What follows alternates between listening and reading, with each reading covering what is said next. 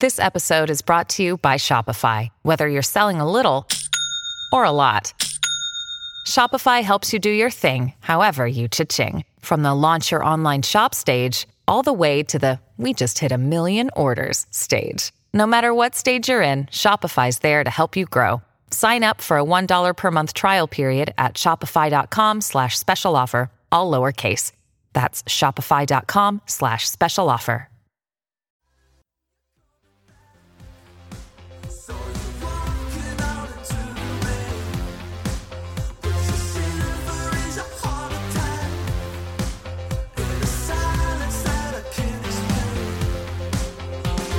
Welcome to the Inside the Boards podcast, the podcast dedicated to helping you learn to think like a question writer so you can study smarter, not harder, and succeed in medical school. And now here's your host, Patrick Beeman. All right, I am Patrick Beeman, your host, and we are back with another sample from our all audio Q Bank, this time coming at you with general surgery questions from the third year version of our all audio QBank powered by Online MedEd. I've got some exciting news that I will share with the audience here in roughly two to three weeks, but needless to say, it also has uh, kind of decreased our productivity in terms of the podcast uh, because my time is being eaten up significantly, but in the long run, it shall prove to be good for ITB and this podcast. Uh, thanks to everybody who has uh, shared this podcast, who has listened and left a review, and especially those who have purchased our all audio Q Bank. Just a reminder you can get the audio Q Bank by going to insidetheboards.com slash QBank and use the code podcast at checkout for an additional 25% off. This introductory pricing is going to end in, in, on November 4th, as we'll be switching to a different way of delivering uh, the the content. Uh, but basically, you can get a year's access now for about 60 bucks, including all the updates. On the website, if you purchase the Audio Bank, you will get access to both the first and second year and third year versions given the way we've set this up with Podbean for the time being. You just download the Podbean app and you can study on the go while you're working out, while you're driving to get more great learning on the go from us here at Inside the Boards with special help from Osmosis and Online MedEd.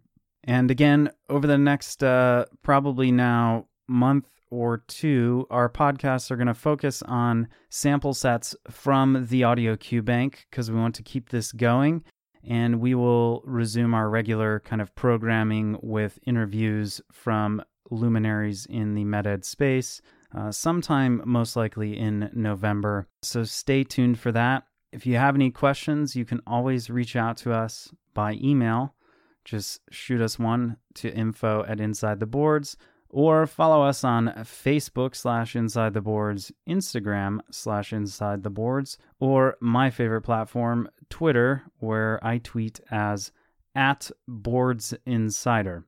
Happy studying, and I hope you enjoy this set from our audio Q bank. A 19 year old man is shot in the chest during a gunfight. His friends drop him off at the ED entrance, then leave. The patient is coherent, has a blood pressure of 120 over 80, and a heart rate of 110. He is shot just below his left nipple. There is no exit wound. His lung sounds are clear, and an x ray confirms normal lung fields. Lab work is being obtained. He asks for morphine. What is the best next step in management? A. Exploratory laparotomy.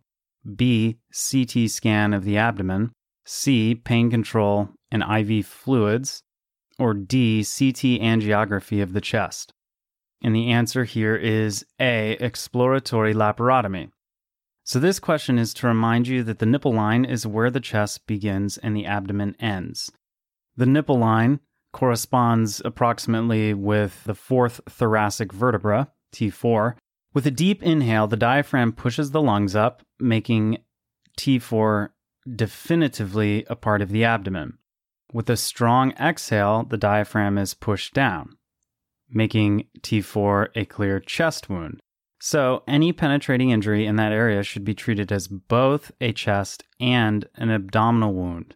Any penetration of the abdomen leads to an ex lap for the surgeon to run the bowel. Next question. A 21 year old man suffers a gunshot wound and is taken to the emergency department. On exam, he is coherent with a blood pressure of 110 over 77 and a heart rate of 115 beats per minute.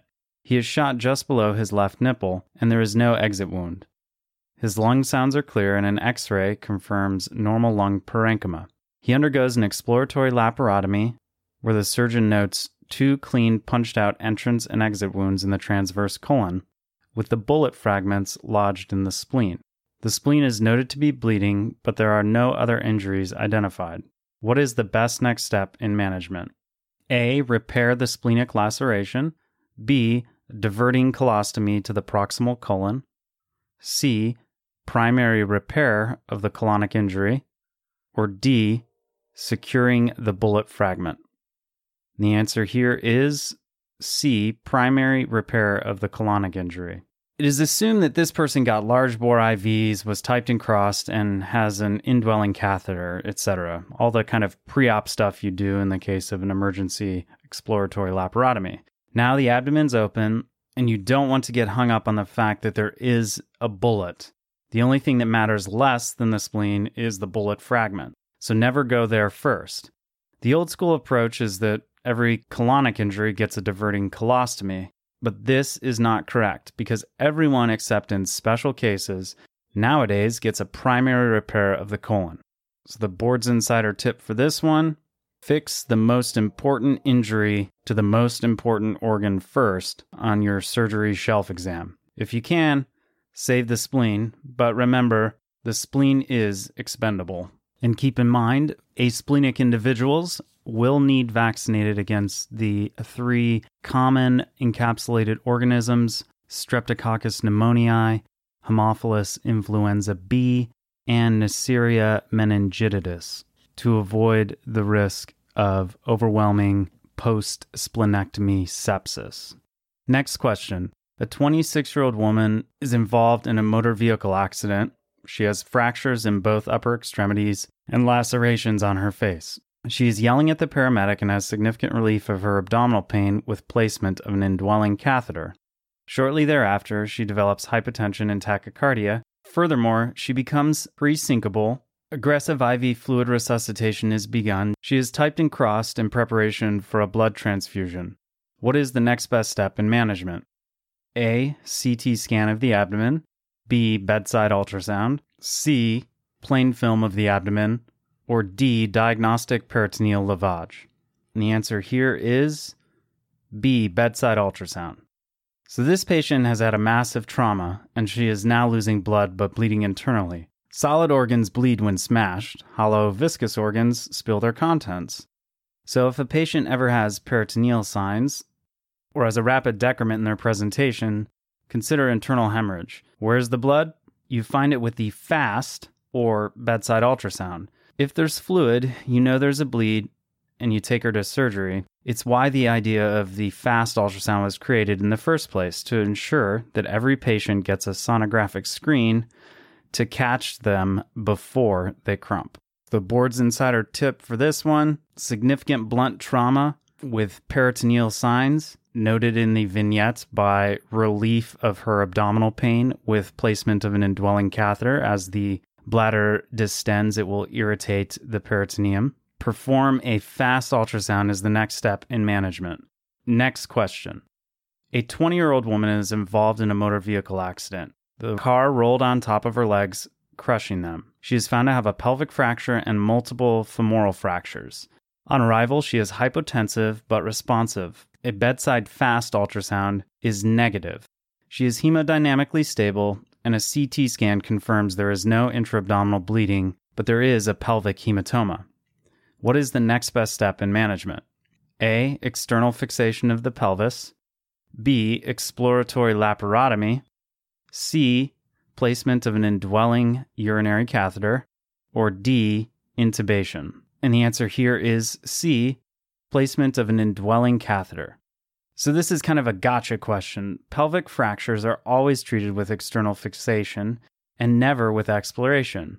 But we want you to remember the absurdity of the absolute because it will help it stick. A hemodynamically stable patient without ongoing hemorrhage can wait. She can get the workup she needs, investigating by physical exam the vagina, bladder, urethra, rectum, and then assess for urologic injury with a placement of a urinary catheter. If the catheter goes in easy and yields urine, you're all good. If it's met with blood or you meet resistance, more advanced exploration is required. And thanks to Sam and Alex from Magic Man for letting us use the track Out of Mind off their 2014 album Before the Waves, which GQ described as 12 tracks of alt joy. To hear more, check them out at magicmanmusic.com or follow them on facebook.com slash magicmanmusic. As always, thanks for listening and sharing Inside the Boards with your friends. Inside the Boards is not affiliated with the United States Medical Licensing Examination, Comprehensive Osteopathic Medical Licensing Examination, National Board of Medical Examiners, National Board of Osteopathic Medical Examiners, or any other licensing or examination body. All exam names or other trademarks are the property of the respective trademark owners. Content discussed during this program is the property of Inside the Boards or the attributed owner and may not be reproduced without permission from the appropriate entity. Inside the Boards fully adheres to the respective policies on irregular behavior outlined by the aforementioned credentialing bodies. All content discussed is for educational purposes and should not be construed as medical advice.